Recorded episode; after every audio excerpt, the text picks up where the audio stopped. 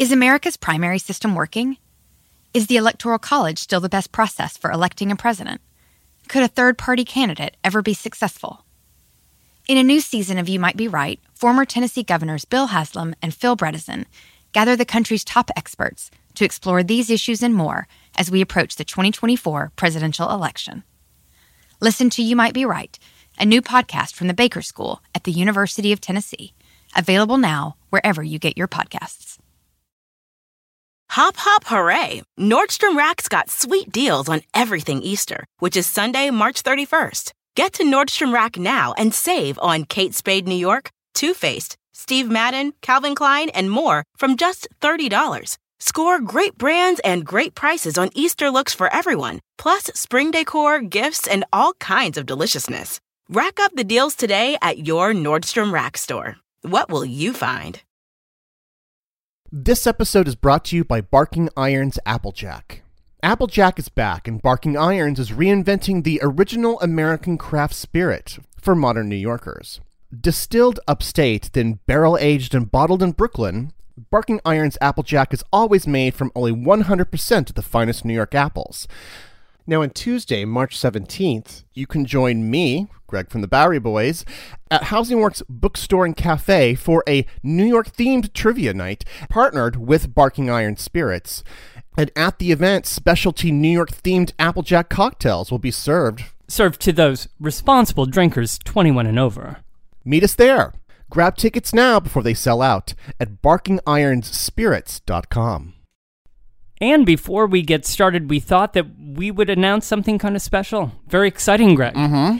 We are so excited to announce that in 2020, this year, the Bowery Boys are partnering with our friends at the New York Historical Society. Throughout this year, we're going to be hosting several live events at the New York Historical Society's museum and library on Central Park West, bringing together our podcast subjects with the museum's exhibitions. And we've already got a couple show dates lined up. So mark your calendars for Wednesday, April 15th and Wednesday, June 17th. Episode 310 of The Bowery Boys, 1918 The Harlem Hellfighters. Hey, it's the Bowery Boys. Hey. Support for the Bowery Boys is provided by our listeners. Join us for as little as a dollar a month by visiting patreon.com slash Bowery Boys. Hi there, welcome to the Bowery Boys. This is Greg Young. And this is Tom Myers. In today's show, we're going to World War One, following along the fighting men who were officially known as the 369th Infantry Regiment or the 15th New York National Guard. They called themselves the Rattlers, but the media and the world called them the Harlem Hellfighters. These men, African American New Yorkers, mostly from Harlem, the west side of Manhattan, Williamsburg, Brooklyn, but from all around, they they fought on the front lines during World War One throughout 1918. Their story is is really an incredible one. It's both inspiring and in some ways shocking because as we're going to discuss, these men volunteered to fight for their country. But as it would turn out, their country couldn't exactly agree on how to use them. For although they were American troops, they fought for the French because of U.S. segregation policies in the military. So, this is a story about men fighting for a country that chose to treat them like second class citizens, both legally and culturally. And while about 380,000 African Americans would serve in World War I or in the Great War, because of racial prejudice and because of the segregation that existed within the armed services, most of those men were relegated to positions as laborers, as stevedores. They weren't actually permitted to fight. But the men of this regiment, the Harlem Hellfighters, they'd spend a lot of time fighting the Germans. In fact, longer than almost any other American soldiers. Now, when these men returned, they were received in New York with a once in a lifetime showing of love and praise, a huge parade in their honor, on Monday, February 17th, 1919. Actually, I thought that it would be interesting to set up the scene by flipping to an article that was published on the front page of the New York Times on February 18th, the next mm-hmm. day, 1919, about the parade that had taken place the previous day. Fifth Avenue cheers Negro veterans. Men of the 369th back from fields of valor, acclaimed by thousands. Harlem mad with joy over a return of its own. New York's Negro soldiers, bringing with them from France one of the bravest records achieved by any organization in the war, marched amidst waving flags and cheering crowds yesterday from 23rd Street and 5th Avenue to 143rd Street and Lenox Avenue. New York gave a big welcome to the 2,900 men forming the 369th Infantry, formerly the 15th Regiment of the New York National Guard and the first veteran regiment of New York troops to return. But once the music died and once these men returned to their daily lives, they realized in that moment that America had not changed as much as they hoped. So join us as we salute the men of the 369th Infantry Regiment, the Harlem Hellfighters.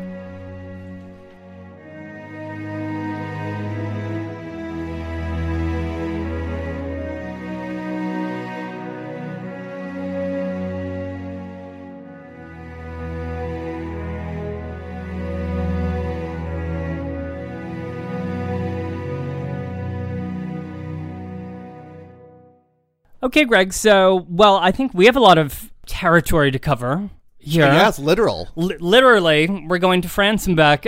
In terms of situating, are you going to briefly explain the genesis of the origins of World War One, Franz Ferdinand, and all that? We're not gonna we're not gonna start there because that would be a very long show. Save that for the myriad of TV specials that have come out in the past few years. Instead, I will start with the United States officially declaring war on Germany on April 6th, 1917, officially entering the Great War, as it would be called, on the side of the Allied powers, on the side of the United Kingdom and France. So the U.S. entered in 1917, mm-hmm. and they were the Allies were combating, of course, Germany and Italy, um, who had joined forces with Austria-Hungary. But they had been fighting for years. Yes, uh, and actually, the United States was officially neutral up to this time. Although unofficially, they were on the side of the Allies, and New York City in particular was, by this point, already paralyzed by the effects of this conflict. It was the only thing people could speak about. You had New York based bankers and businessmen like J.P. Morgan urging the U.S. to get involved for perhaps some not so unselfish reasons. You had German spies in New York City gathering information and leading, of course, to great distrust and prejudice towards New York's large German population. And you even had New York companies that were already working for these federal governments that were making munitions and weapons of war throughout the region. The US got in in 1917. The previous year, uh, 1916, in July, saw the, the Black Tom explosion, which we did an entire show about a few years ago, in which Germans actually set off explosions on a New York island that, that held munitions for the war. So even now, you had New Yorkers' lives endangered before America even entered the war. So when the country finally did enter, most Americans would eventually get on board with support and throw themselves into preparations for the war. And, you know, not to go yay home team here, but we can say confidently that most especially New Yorkers threw their weight behind this effort. Can you back that claim up? I can with a very, very powerful statistic here soldiers from the state of New York alone would contribute 10% of the entire American fighting force. And New York, the state of New York, would see more casualties than any other state. Over 13,000 people died from New York in the conflict. And of course, that explains why we still find so many World War I monuments and memorials throughout the city, throughout yeah. the state. Mm-hmm. But there were those, though, in New York and throughout the United States who thought that our country had enough on its hands, that we were perhaps hypocritical in helping to spread freedom in foreign lands when many of our citizens were not being treated equally here. This was an America dividing its residents by race through legal and cultural segregation. And if the Great War started in 1914, mm-hmm. it's kind of amazing to think just 50 years previous, mm-hmm. the U.S. had been engulfed in the Civil War. Yeah. I over mean, these very issues. this is an, inc- an incredible thing to consider these two events. Lincoln issued the Emancipation Proclamation in 1863, which freed 3.5 million people from slavery in the Confederate States. Okay, that war was over in 1865. Many former slaves were still alive here now on the outset of World War I, and their sons and grandsons would soon be drafted to fight for the country. And even by the onset of the war in Europe in 1914, little had really changed in many of those places since Reconstruction. Yeah, I mean, especially in the South. Now, during this time, you had many black residents of southern states moving north and, into the west for better jobs in industrial cities and to escape this entrenched racism in the South.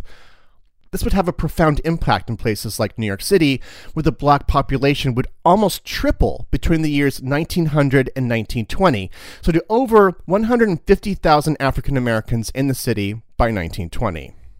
Which is, of course, not to suggest that the North was really a bastion of freedom and totally free of segregation. Oh, no, there no. were lots of problems, as we've talked about, especially here in New York. Oh yeah, I mean, especially, and in fact, it's one of those reasons why a neighborhood like Harlem would develop in this period, as black New Yorkers would be barred from living in other areas. By 1920, in fact, half or even most of the African American population would live in Harlem. Plus, generally speaking, in the country at this time, you had a rise of black voices, black leaders, black activists, consolidation of African American power. So, perhaps not surprising, cynically, as be- as a result of all of this, there was naturally a downside, a new surge in racist ideology in the 1910s. Isn't this the same era that we see the D.W. Griffith's Birth of a Nation? Yeah, that came out in 1915. This is a film, an early film classic considered by many, that its release caused a firestorm. It was one of the many factors that ushered in the rise of the Ku Klux Klan. They are considered heroes in this particular movie. Meanwhile, throughout the South, you have a rise, you have an increase in lynchings, you have race riots in major cities during this period. And what was the federal government doing to help things out here? Were they doing anything? Well, Woodrow Wilson, who was the president here, was particularly fine with emboldening these segregationist lines and reversing any kind of integration on the federal level. His administration going as far as segregating government and phasing out the hiring of black applicants that had been, those doors had been opened in previous administrations. Oh, how the pendulum swings. Now, locally here, here in New York City, where, by the way, Wilson is not particularly loved in the first place, you had black leaders and civil rights activists responding to the racial violence of the period that was happening throughout the country. But here, there was a lot of response from New York. On July 28, 1917, thousands of African Americans took to Fifth Avenue in a very dramatic protest of a race riot that had taken place in East St. Louis just a few weeks before. This parade was the first time that most white New Yorkers saw so many black New Yorkers congregated in one place. These people were marching silently up Fifth Avenue, dressed all in white. Today we call this moment, we call this event the Silent Parade. It's considered the first civil rights march, and I want us to keep this in the back of our minds as we approach the story and get to the end of our story here. And you said that this parade, the Silent Parade, took place on July 28th, 1917. Mm-hmm. That was only, what, four months after the U.S. had entered the war. Yeah. And this was at a time, again, when the, the U.S. military was segregated. And it would have been understandable if black Americans had little enthusiasm for fighting in a war that seemed quite abstract to many Americans. And yet, a great many saw military service as being crucial to their equality in this country. That on a national front, if black soldiers were allowed the same opportunities as white soldiers, Americans might see the hollowness of their own prejudices at this time. There were leaders like W.E.B. Du Bois who thought that the military was that fighting for their country was one step towards racial harmony.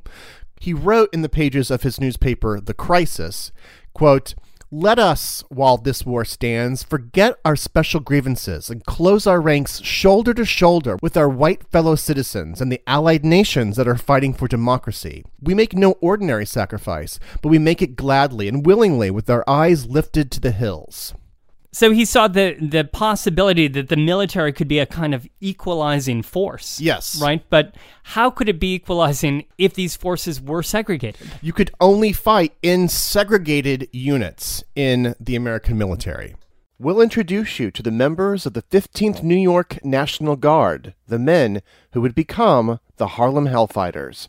After this. On April 19, 1995, a federal building in Oklahoma City was destroyed in a domestic terrorist attack. Just days after the bombing, America discovered the perpetrator was right wing extremist Timothy McVeigh, whose mindset and values are still very present today. It's an American tragedy, but one I still remember very vividly. But there is so much more to the story than what you might remember take a deeper look into this moment of history with the podcast Homegrown OKC, hosted by Jeffrey Toobin and based on his book. The Homegrown OKC podcast is about better understanding the political environment in our country today. In particular, I found fascinating all the original archival footage used in the show, sounds which brought me back to that time, but with a richer understanding of events. These episodes were thrilling to listen to. That's Homegrown OKC. To listen, search for Homegrown OKC in your podcast app. That's Homegrown OKC. Addiction plays hardball. He would hit me with these verbal attacks. I just said to him, I love you so much. You're such an amazing person. I can't take this ride anymore. It was the fact that dad made that sentiment and broke down. And years later, he told me it had a huge impact on him. Sometimes doing what's right for your loved one is the hardest thing to do. Caron is that right thing. Visit caron.org slash lost. Can you remember a time when you thought someone you disagreed with might actually be right? In the new podcast, You Might Be Right, former Tennessee governors Bill Haslam and Phil Bredesen pose that question to guests like Paul Ryan, Al Gore, and Judy Woodruff. Come for the stories, stay for the substance and expert insights into some of the most challenging issues facing the country, including affordable housing, crime, and education. Listen to You Might Be Right a new podcast from the Baker School at the University of Tennessee, available wherever you get your podcasts. So, pulling back, just generally speaking, to before the war, when we were in peacetime, mm-hmm. how could a black New Yorker serve their country? Well, up until 1913, the New York state military law actually didn't allow for African Americans to join the New York State National Guard. After lots of lobbying by prominent African American and progressive New Yorkers, a law would finally pass in Albany in 1913 that changed that. It, it called for an all black regiment to be formed and equipped in New York City, but that would be stalled and nothing would happen until 1916 when New York's governor, Charles Whitman, finally made it happen.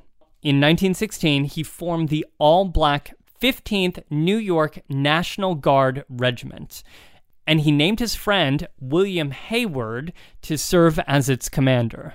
And Hayward, we should note, was white. As were many of the officers of this particular National Guard regiment. That's right, but not all of them. Hayward then went about setting up a recruiting center. Again, they didn't have an armory yet, so he set up a recruiting center up in Harlem out of a cigar store that was located at 131st Street and 7th Avenue. And who joined here? We're, we're not yet at a draft. These were volunteers. Mm-hmm, that's right. Uh, these were men who came from all over, actually. The majority came from Harlem because it had the largest African American population, as you mentioned. But they also came from the west side of Manhattan. They came from around the San Juan Hill neighborhood, around today's Lincoln Center. Uh, Williamsburg, Brooklyn, but they came from other states as well, including New Jersey and Connecticut They came from everywhere. These were young African American men who wanted to serve their country. And was there a minimum age here? Like, how old did you have to be? You had to be 18 years old, although some would sort of fib a little on that to get accepted. And there were men up through their 30s, even into their 40s, who joined the 15th Regiment. They came from all kinds of backgrounds, all kinds of jobs and experiences. They were men like, for example, a 25 year old named William Henry Johnson, who had been born in Winston-Salem, North Carolina, but Johnson moved to Albany, New York as a teenager. And there he had several different jobs, including uh, he was a chauffeur, he was a soda mixer, and finally worked as a red cap baggage porter at Albany's Union Station. And on June 5th, 1917, he enlisted and was assigned to, to serve in the 15th New York Colored Infantry Regiment down in New York. Another man was named Needham Roberts. Um, his family had moved from North Carolina to New Jersey in 1890, and Needham was actually raised in Trenton. He worked as a bellhop, he worked in a drugstore, and in 1917, he was only 17, so he lied a bit on his application. He also joined the 15th Regiment. So these are just two examples of teenagers, Mm-hmm. really, who are getting involved with the National Guard because they want to do something for their country. They're patriotic. Yeah, and things are obviously heating up. We haven't declared war yet, but things are heating up, and they want to get involved. They want to help out their country. Not all of the men who joined the 15th Regiment were, quote, everyday men. There were a couple of people who were already quite well known, including a, a very famous musician named James Reese Europe. James, or Jim Europe, was he was probably the most famous black musician in New York City at the time. Uh, he composed ragtimes. He was extremely well known band leader. And Jim was actually from New York. He worked in New York, but was he from here? he was born elsewhere, like the others, you know, and like so many who would wind up in the 15th Regiment and who took place or whose families took place in these great waves of migration up from the South. His family had moved from Alabama to Washington, D.C., when he was 10 years old, and then up to New York in 1904 when he was in his 20s. It was then that his music career really took off, and in 1910, Jim Europe formed an organization for black musicians in New York called the Clef Club. Now, amazingly, they performed a benefit concert at Carnegie Hall in 1912 that has become legendary. Um, because his Clef Club Orchestra, which had more than 100 members, 125 members maybe, huge, they performed a, a kind of early sort of jazz, a kind of proto jazz, because jazz you know, wasn't fully formed at this point, but it was starting to break out in this new kind of like syncopated music that was coming out of the African American community. And and it was happening here on stage at Carnegie Hall before a mixed white and black audience, you know, in, in one of the most rarefied spots in the entire city. So he was quite famous. So Mhm. it is a little curious then that he would join the National Guard regiment, which I think would be a rather risky move considering his career. Hayward, the colonel in charge of the regiment, recruited Jim for practical purposes too, because he needed somebody to lead the regiment's band. They would need a band while they were in Europe, but they would also need a band at the very beginning. They would be instrumental, you will, in in sort of attracting people, getting people into into the rec- recruitment center. So they would perform on the corner, you know, d- drum up a lot of excitement and enthusiasm, and people would want to become a part of that outfit. And it wasn't just him. I mean, he had to put together the band as well. So he he in turn then rec- recruited some of his friends um, and and sort of musical colleagues, including a man named Noble Sissle, uh, who was a really talented all around you know musician. He could sing, he could compose and conduct. So Noble joined and then would help Jim put together his band and also serve as Jim sergeant and uh, lead vocalist. So they're getting a lot of men recruited here. Mm-hmm. How are they training? Where are they training? R- because they didn't have an armory. Mm-hmm. So that's kind of a big deal. It's a very big deal. They basically had to make do with whatever they could get their hands on. I want to play a clip now from the 1977 documentary Men of Bronze. This film was directed by William Miles, who was a Harlem filmmaker. We're going to be hearing from Frederick Williams, who was a member of the 15th Regiment, explaining how they trained without an armory or really any supplies. Oh, well, there was training with broomsticks and, and wooden guns in Central Park, Morningside Park, Manhattan. All over here. We train all around there, running around with broomsticks down, down the street. So did Martin sticks. Bunch of cuckoo guys again. They also marched in the streets and in a way to to train, you know, marching in formation, but also to recruit new soldiers. On October 1st, 1916, this 15th Regiment, comprised at the time of 607 officers and men, marched down Fifth Avenue to the Union Club, where they were honored by Governor Whitman. And so, meanwhile, here, not to speed it up a little bit, but April 6th, 1917, the U.S. has officially entered World War One. Mm-hmm. So, where was the 15th in all this? The 15th was still recruiting. I mean, the declaration of war actually made it easier for them to recruit. You know, several of the people we already talked about mm-hmm. re- joined in 1917. And they would eventually have 2,000 men recruited who they now needed to get ready for the war. You know, they had to get off the streets and into real preparations. So they headed off to a real military base called Camp Wadsworth in Spartanburg, South Carolina, which was not exactly hospitable territory for this particular regiment.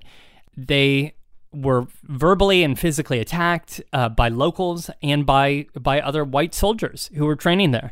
They nearly, actually, the 15th nearly got attacked by the Alabama Regiment down in Fort Wadsworth. So Colonel Hayward of the 15th, who was at this point concerned for the safety of his men, brought them back up to New York to finish their training here. They're headed to war, they're training for battle, and yet they're already seeing these conflicts in their own country. It's terrifying, and it also foreshadows what would happen when they would return. So, let's get them out of here. Yes. Um, so, and they're still the 15th New York National Guard. That's correct. Um, and so, when do they finally leave the United States? Well, that was kind of a debacle. Um, they tried to leave several times. the The first time was in late November of 1917, but their their ship broke down as they were departing from New York Harbor, so they had to head back to the Brooklyn Navy Yard for repairs. They took off again, and the ship caught fire. I'm sorry, what? and it caught fire and they had to Wow. head back back to shore they took off again on december 13th but they collided with an oil tanker Oh, offshore no. instead they were so disgusted and and over it that the men actually fixed the issue themselves. They didn't want to go back to shore. They just wanted to get to france. So they fixed it themselves and finally on december 26 1917 the 15th new york national guard regiment arrived at brest in france. And when they pulled into brest james europe and his brass band struck up a really jazzy version of the Marseillaise, the French national anthem, in order to sort of greet, musically greet the crowds who were awaiting them. But the crowds had never really heard those jazzy rhythms before. It took them a moment to even recognize their own national anthem. So hypnotized by, were they by this unfamiliar American music. And once they got off the ship, these men would soon find themselves fighting with them. Fighting not for the American flag, but for the French flag. We'll get to the rest of l'histoire after this.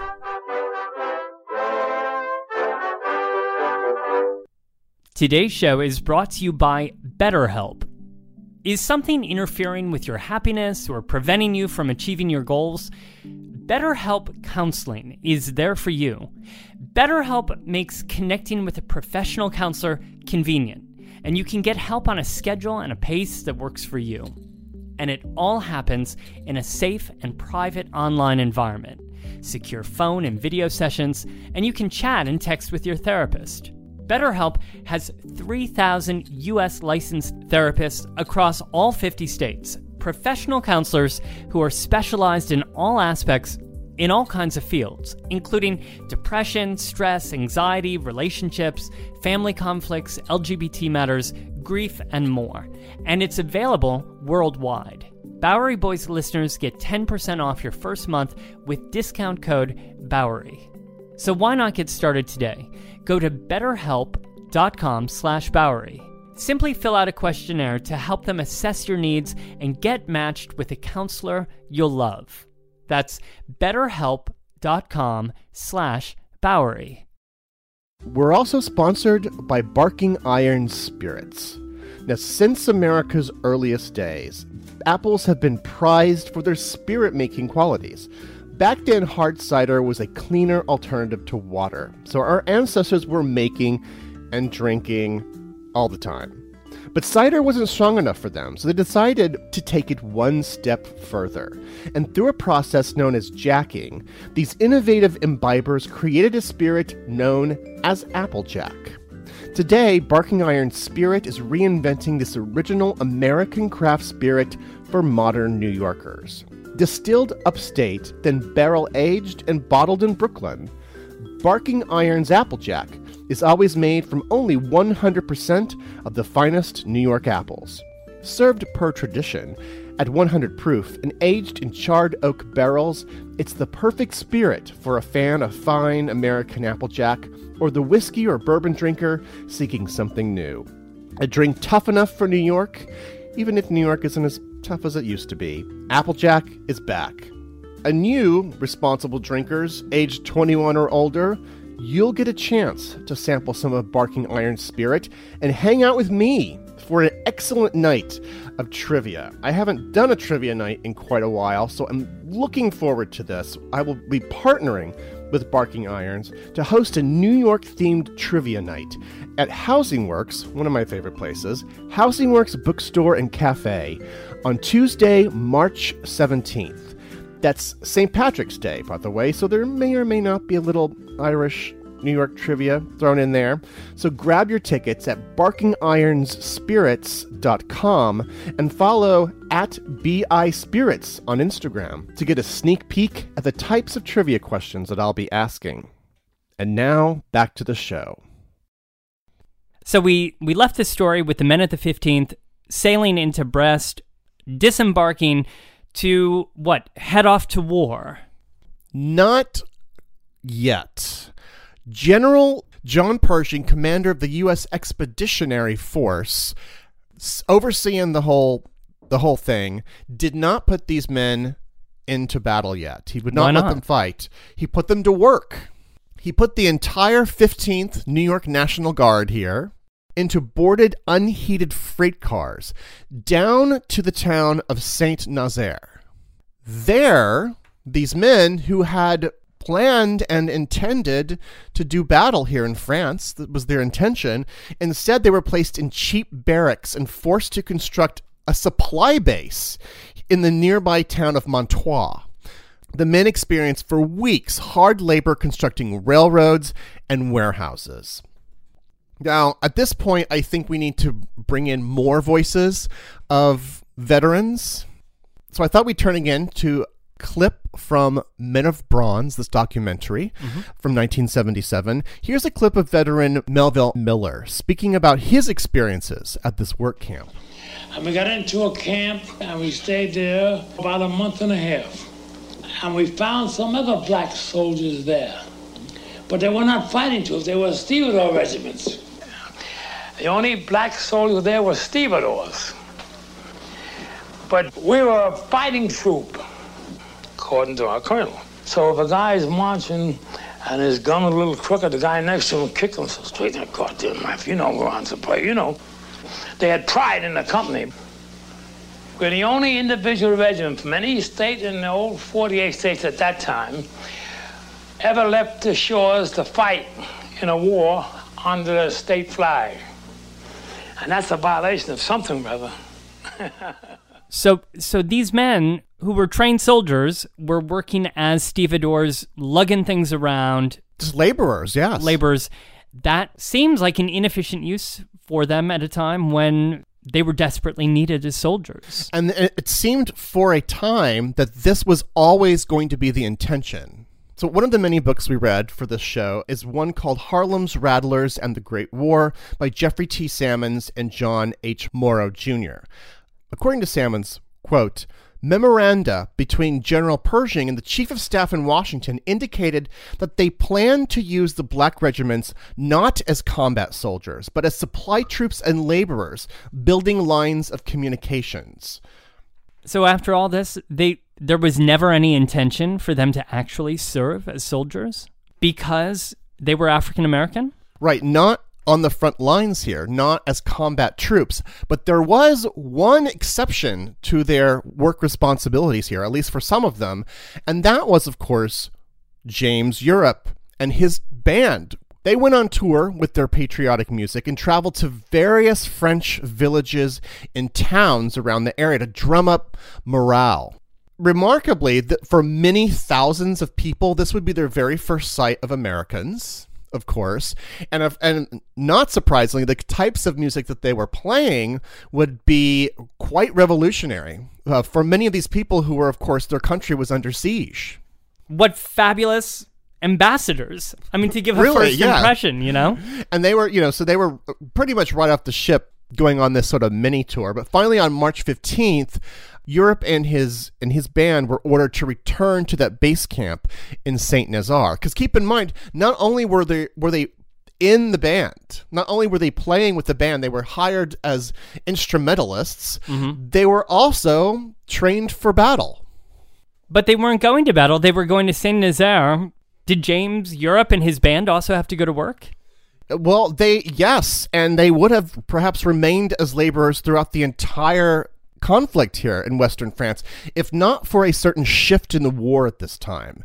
Now, because of this, the presence of U.S. troops finally entering the war, this certainly spelled doom for Germany. It was a, kind of a now of a, a lopsided conflict because they were unequipped to fight a two-front war, especially one that now had all these refreshed troops.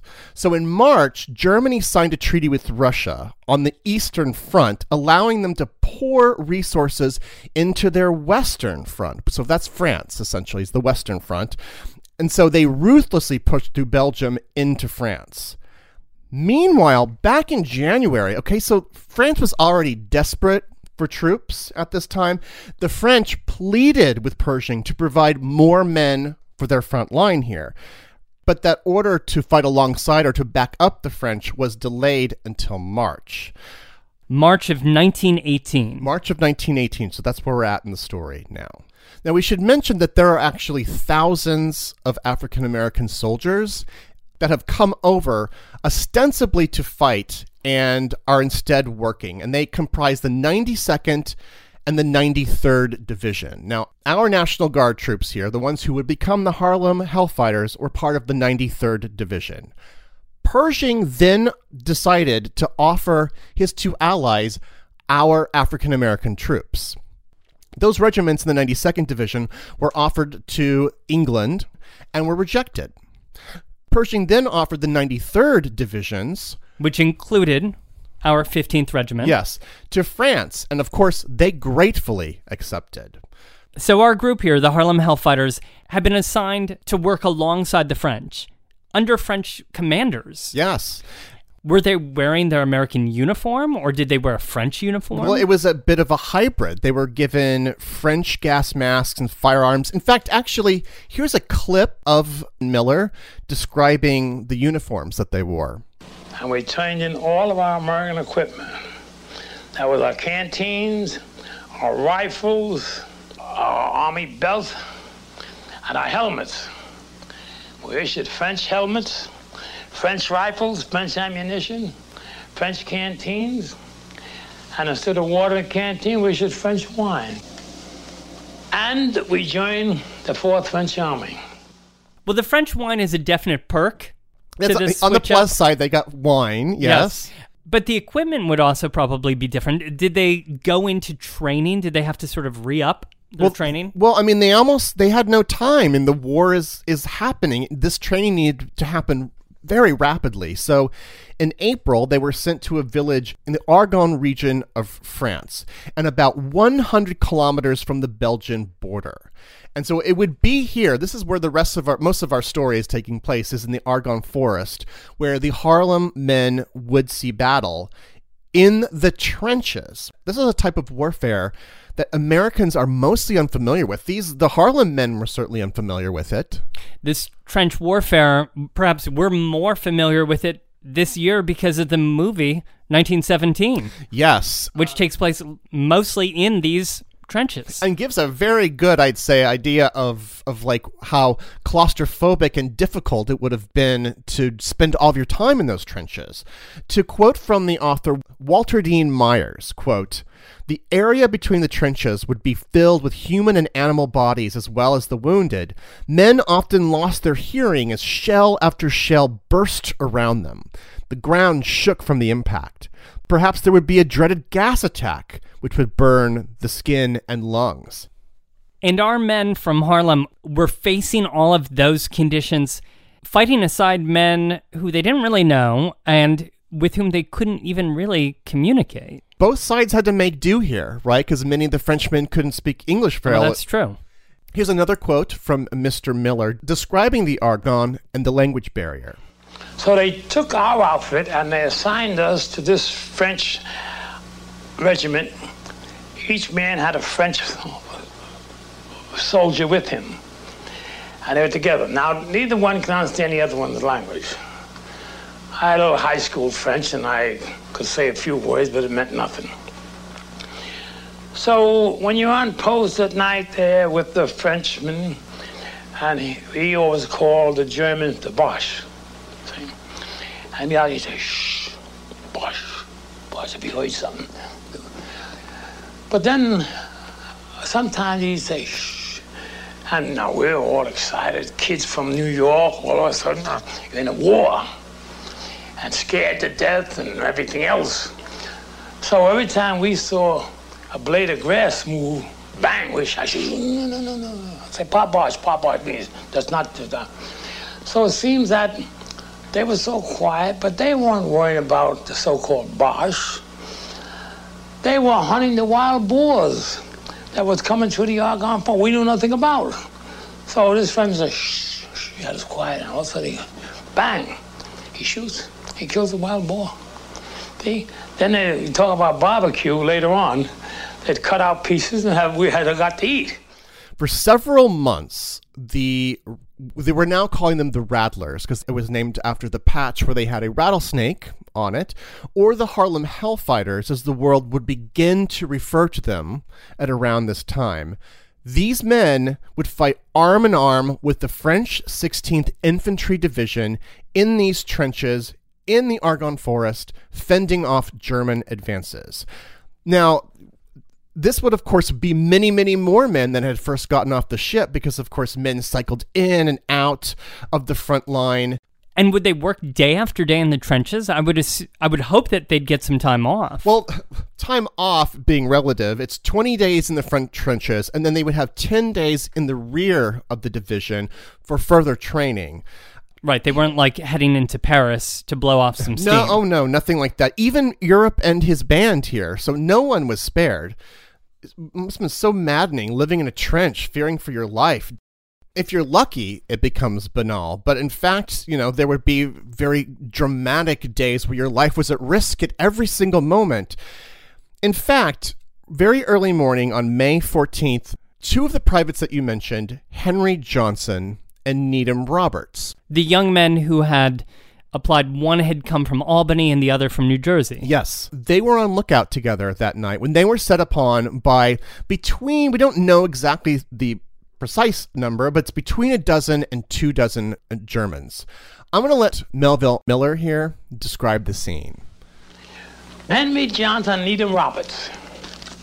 They were holding out a certain section up in the, in the Argonne and it seems that we always had listening posts, you see. Now, I'll explain if you don't know what a listening post was in that type of warfare. Now, this was nothing like the Korean or Vietnam.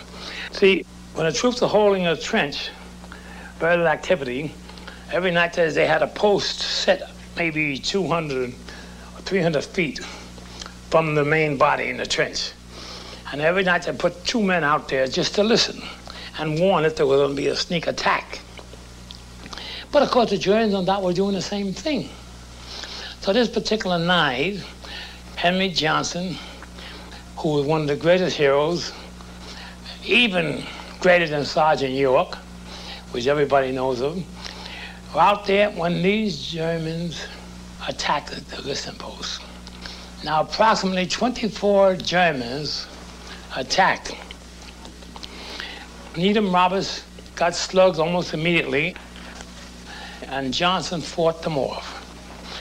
He shot and he cut and he swung his life around and he defeated the 24 Germans. Those that didn't wound or kill, cut out. He had 21 wounds in his body, but he refused to die. And it took Johnson and Roberts. We finally got out there in the morning and dragged their bodies back. They weren't dead, and both lived through it. Sorry to say today they're both gone. Well, I'm sorry to say today I can say almost anything because most all of them are gone. I'm 75 years old, and I was only 17 then. Both of these men would receive France's highest honor for valor, the Croix de Guerre. Johnson would even be given the ominous nickname the Black Death in honor of his legendary skill here on the battlefield. But how long would they stay in the trenches? For almost the entire year here. Unfortunately, we have some incredible perspectives into time here in the trenches. For instance, there's another private, another soldier here named Horace Pippin, who managed to keep a journal. He was an artist with drawings of his experiences in the trenches, and he continued to keep this for the entire war. Uh, the Smithsonian actually has a version of this where you can view, which I recommend everyone do. But to quote from it, quote, the Germans would come in a plane and would deal out death to them. You would have thought the world was coming to an end. And to see those shells bursting in the night, the gas, dust, and smoke were terrible interesting that he found he found some kind of release through his art and through these sketches that he kept at the time that we can still see. I mean, it's a way to communicate those things in which you have a loss for words. And another way is music. Yes. So what was going on with uh, with Jim Europe? Europe was part of a machine gun company, believe it or not. He saw constant fighting. In June, he was injured during a barrage of poisonous gas bombs. However, Jim being Jim here in the hospital, while he was wounded, he took time out of his convalescence to write music, including one piece called On Patrol in No Man's Land. There's a minnenwerfer coming, look out, hear that roar. There's one more, stand fast, there's a very light. Don't gasp for the find you all right. Don't start the bombing with those hand grenades. There's a machine gun, a holy spade. Alert, gas, put on your mask. Adjust it correctly and hurry up fast. Drop, there's a rocket for the fight barrage. Down, hug the ground, close your hand, don't stand. Creep and crawl, follow me, that's all. What do you hear? Nothing here, don't fear, all clear. That's the life of a stroll when you take a patrol. Out in no man's land, ain't it grand? Out in no man's land. Ah, that is my kind of guy. You know, he's convalescing here in the summer of 1918, and he's composing really like a Tin Pan Alley tune. Any reason to write music? It was good for the spirits of the other soldiers as well. Now, as we get here into the summer, I don't have time to go through all of the engagements, including the, the second Champagne-Marne defensive and the Aisne-Marne offensive, which was actually Germany's last major push of the war. Finally, I'm going to fast forward here to September when the regiment here, our regiment, the Harlem Hellfighters, now called the 369th Regiment, joined more than 1 million American soldiers on top of the French soldiers and the English soldiers in, in what is called today the Meuse Argonne Offensive, the final pivotal push here along the entire Western Front. They, in particular, the Hellfighters, the 369th here, were specifically focusing on taking out some very strategic towns, including the town of Seychelles and its nearby railroad junction. Now, it's during this battle that Pippin, was shot in the right arm and huddled during this altercation in a shell hole. At one point, another soldier who was standing above him was shot and killed, fell on top of him, pinning him into this hole for hours. Then Pippin almost drowned when a massive rainstorm filled the hole. He was rescued, but this would be an injury that would stay with him for his entire life. Such a nerve wracking atmosphere, burning forests, the stench of battle, such constant sounds of explosions and fire that men could barely hear themselves think, just for days on end here. During this push, many in the regiment lost their lives. Many died in the actual search from house to house in Seychelles, in this village, as German machine guns would be hidden on upper floors and as snipers would pick off many of these men. One captain later wrote, quote, I have never seen so terrifying a barrage, and I wonder how any of us got through, but the officers and men behaved splendidly. According to a French general, quote, the capture of Seychelles will remain a claim to fame of the 369th Infantry Regiment of the United States, which displayed their audacity, energy, and valor upon the impetus of the soldiers who sacrificed without regard for themselves. And yet, this final conflict here nearly wiped out the entire unit. They had a 30% casualty rate. From another book I read by Richard Slotkin called Lost Battalion, quote, the 15th New York, the 369th U.S. Infantry, had achieved its mission and had destroyed itself in the process. Their losses could never be replaced. When the last of them pulled out of Seychelles, they were shell shocked, gassed, sunk to the verge of delirium. The regiment had suffered almost 1,500 casualties by this time, and it's around 850 in this final offensive alone. After that horrific battle, did the did the men finally just get to c- come home? They actually stuck around France, albeit not on the front lines anymore, through the armistice on November 11th, 1918. Finally, on November 26th, they became the first American troops to cross the Rhine River. They were officially relieved on December 12th, 1918. 170 members of the 369th would receive this French Award of Valor, The Croix de Guerre. including, and to return again to our veteran, Melville Miller. We spent 191 days in the front line trenches. We never lost a foot of ground or a prisoner. So I think that's a greater record than my medal, because my medal is unimportant. I can sit here and brag all day long. But the medal I got, every member of our outfit got. The entire regiment was decorated with a Croix de Guerre by the French government. I had an individual citation plus the medal, but the Croix de Guerre, the Cross of War, was given to every man in the 15th New York. We carried on our flag today. The 369th Infantry Regiment returned to New York City on February 12th, 1919, although many of the men still had to stay behind in France. February 12th. Mm-hmm. Which brings us back to that victory parade that we talked about at the beginning of the show. The 15th Regiment, or the 369th as they now were known when they came home, had come home heroes and they were ready to march up Fifth Avenue on the morning of Monday, February 17th, 1919. So, five days after getting home. What's interesting is even though there had been armistice, the the war was just winding down, and most of the American troops were still in France. So these men were among the first to come back from war, to return from war. That's right. And you see that, you know, if you look at not just the article that I read at the beginning of the show, you know, in the Times, but actually the other articles. Check out the other articles that are on the, the front page with it. Actually, I'm going to pull up another article here from the New York Tribune on Tuesday, February 18th, the day after the parade. They put the story of the um, parade on the front page. And they even had an included special section with photos Oh, inside, which is really fantastic. The main headline was actually about a new truce that had been signed. The headline was U.S. soon to quit Russia, preliminary steps taken to withdraw Allied and American troops, soldiers expected to leave by spring.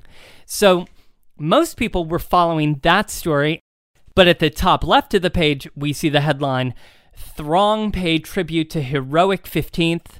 Colonel Hayward and Negro warriors receive ovation in Fifth Avenue parade. Quote, Up the wide avenue they swung. Their smiles outshone the golden sunlight. In every line, proud chests expanded beneath the medals valor had won. The impassioned cheering of the crowds massed along the way drowned the blaring cadence of their famed jazz band. And it goes on in great detail how they marched from 23rd Street, where they passed under the specially constructed Victory Arch that stretched over 23rd and 5th Avenue all the way up to Harlem. The most wonderful day of my life. The first outfit to march onto that Victory Arch down there was on 23rd Street, 22nd Street. That's one day that wasn't the slightest bit of prejudice in New York City. Terrific. Oh, we marched up Fifth Avenue. We had parties. We had, oh, the feeling was terrific. Everybody was happy. Everybody was wonderful. After the parade at the Army and then the, over here in the Harrison Avenue Army in Brooklyn, had a big dinner. Seems that all these girls from the different churches and so forth volunteered their services. And I met one little girl there who I married later. And I stayed with her for 52 years. That's the picture you saw upstairs. And she's gone. She died in 72. But I met her at that reception coming home from France. That man is so great. Going through his clips were it was p- such pleasure to hear his voice. But what had actually changed back home here? Because it's 1919. One thing literally that had changed was their name. Okay? Mm, okay. Because they had left the 15th and they were coming back the 369th Regiment.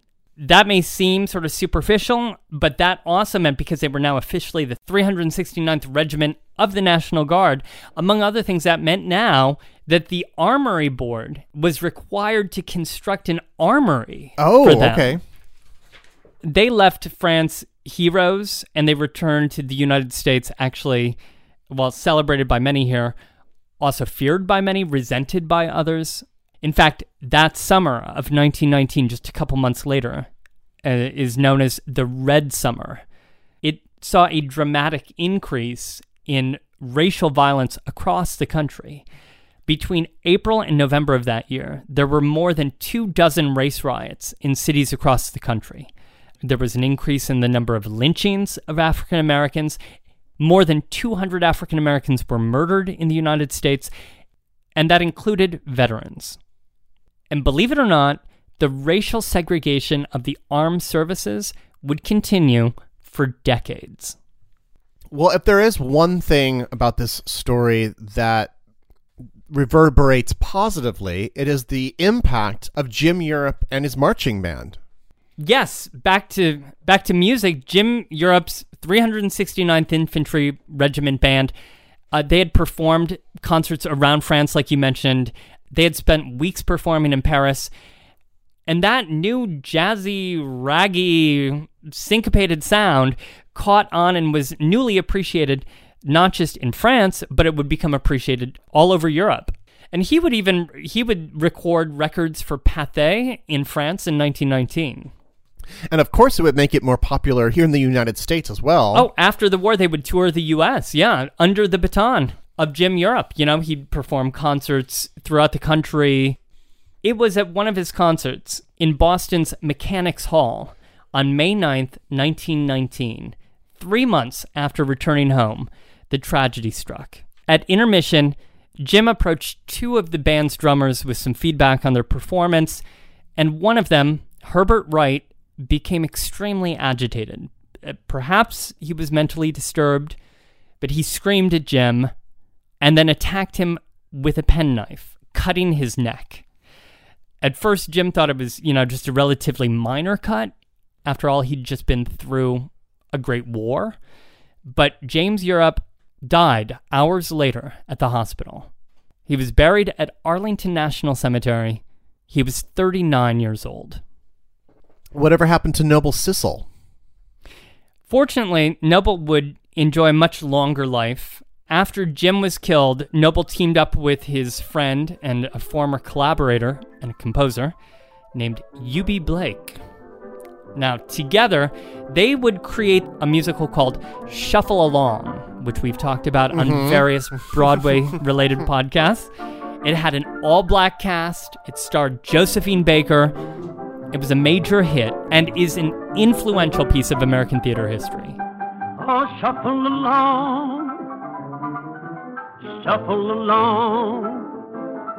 My life was a chance, and when time comes to choose, if you lose, don't start singing the blues, but just shuffle along. Play it, Mr. Blake, and whistle a song. Oh, sometimes a smile will right every wrong. Keep smiling and shuffle along. Sissle would continue his career as a musician. He even worked as a DJ in the 1950s, and he died in 1975 at the age of 86. Now, you remember Mr. Horace Pippin? He actually became a painter officially in the 1920s to help strengthen his right arm, which he would never 100% get back its use. But with great effort, he actually became a really renowned painter of the 1930s and 40s, a painter of the Harlem Renaissance. He even made his national debut in a traveling exhibition in 1938 for the Museum of Modern Art. And Pippin would die in 1946. Then, of course, there's Henry Johnson, the red cap from Albany who came down to become a hero, fighting off the German troops single handedly. When he came home, Johnson was famous. Okay, mm-hmm. everybody knew this story. He, he toured the country as a paid lecturer, and he retold his story over and over. Although one night when he was lecturing in St. Louis, in the midst of, you know, all of the racial strife and tensions that we had talked mm-hmm. about, he decided to not sugarcoat anything. He told stories of the racism that the regiment had actually faced from white soldiers. Unfortunately, it seemed like people didn't really want to hear the truth. That wasn't the story they wanted to hear. Johnson would see his paid lecture engagements pretty much disappear. He would subsequently struggle with various health issues, and Johnson died in Washington, D.C. on July 1st, 1929. Henry Johnson's story would take a, a happier turn in 2002 when he was very posthumously awarded the Distinguished Service Cross. And then 12 years later, in 2014, Congress passed legislation to finally bestow the Medal of Honor upon Sergeant Henry Johnson. That was done the next year in a ceremony on June 2nd, 2015, by President Barack Obama. At the ceremony, Obama told Johnson's story. Henry was one of the first Americans to receive France's highest award for valor. But his own nation didn't award him anything, not even the Purple Heart, though he had been wounded 21 times. Nothing for his bravery, though he had saved a fellow soldier at great risk to himself. His injuries left him crippled. He couldn't find work. His marriage fell apart, and in his early 30s, he passed away. Now, America can't change what happened to Henry Johnson. We can't change what happened to too many soldiers like him who went uncelebrated because our nation judged them by the color of their skin and not the content of their character. But we can do our best to make it right. So, where today can we pay homage to the Harlem Hellfighters? Well, if you're in France, 169 members of the 369th Regiment are buried in cemeteries in France. Most of them are buried in the Meuse Argonne American Cemetery. The Meuse Argonne is, is the largest American military cemetery in Europe. It's the final resting place of more than 14,000 American military members. There's also an obelisk monument that was erected in Séchault in northeastern France, where that horrific battle took place. It was erected in 1997. That granite obelisk stands in a garden between two flags, one American and one French. Now, what if I can't get out of town? Where can I pay tribute here in New York? Uh, there's another obelisk, a matching, a replica of the one that stands in France. It too was made in France and flown by the army to New York, where it was placed on a small triangle at Fifth Avenue and 142nd Street. That's an important spot up there at 142nd and Fifth Avenue because it faces the armory of the 369th Regiment. They finally, it's facing the armory, so they finally got an armory here. They did. The first section, which was a drill shed, opened in 1924, um, but a much larger adjacent facility opened in 1933. That armory in 1985 became a New York City landmark. And today it houses community events and serves emergency purposes, but it's still home to the 369th, although they have there have been some sort of structural reorganizations in the military, and so today it's officially called the 369th Sustainment Brigade, which is part of uh, the 53rd Troop Command of the New York Army National Guard. But their nickname is still the Harlem Hellfighters. For more information, for images and even some videos, please head to our website, BoweryBoysHistory.com. We also want to give a big thank you to Kevin Fitzpatrick, uh, the author of several books, including World War I New York, A Guide to the City's Enduring Ties to the Great War. Uh, his book was helpful, and he was helpful in explaining to us some of the differences between regiments and divisions. It can get very confusing. So, thank you to Kevin, and it was a great pleasure to recently appear on Joanna and Kevin's Big Show, uh, which is Kevin Fitzpatrick's podcast along with Joanna Lieben. It was great fun to be on the show.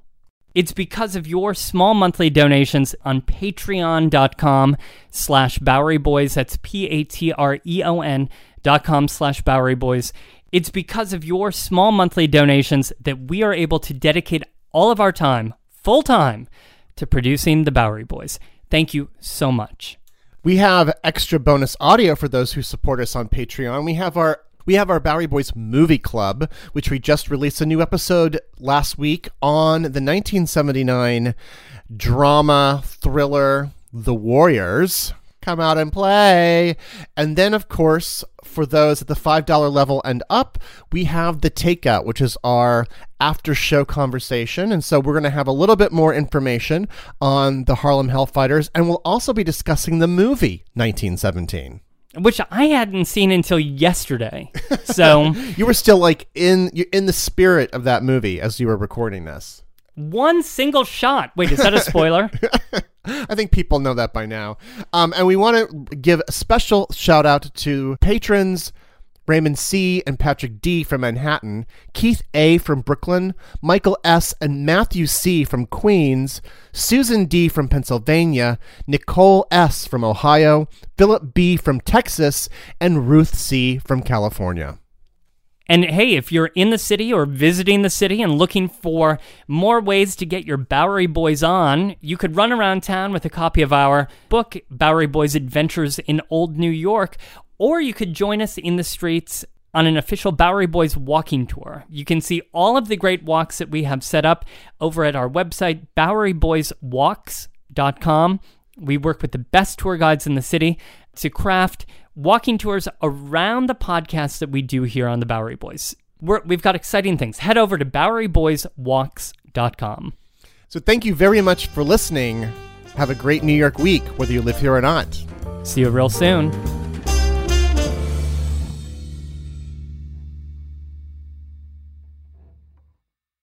Can you remember a time when you thought someone you disagreed with might actually be right? In the new podcast, You Might Be Right, former Tennessee governors Bill Haslam and Phil Bredesen pose that question to guests like Paul Ryan, Al Gore, and Judy Woodruff. Come for the stories, stay for the substance and expert insights into some of the most challenging issues facing the country, including affordable housing, crime, and education. Listen to You Might Be Right a new podcast from the Baker School at the University of Tennessee, available wherever you get your podcasts.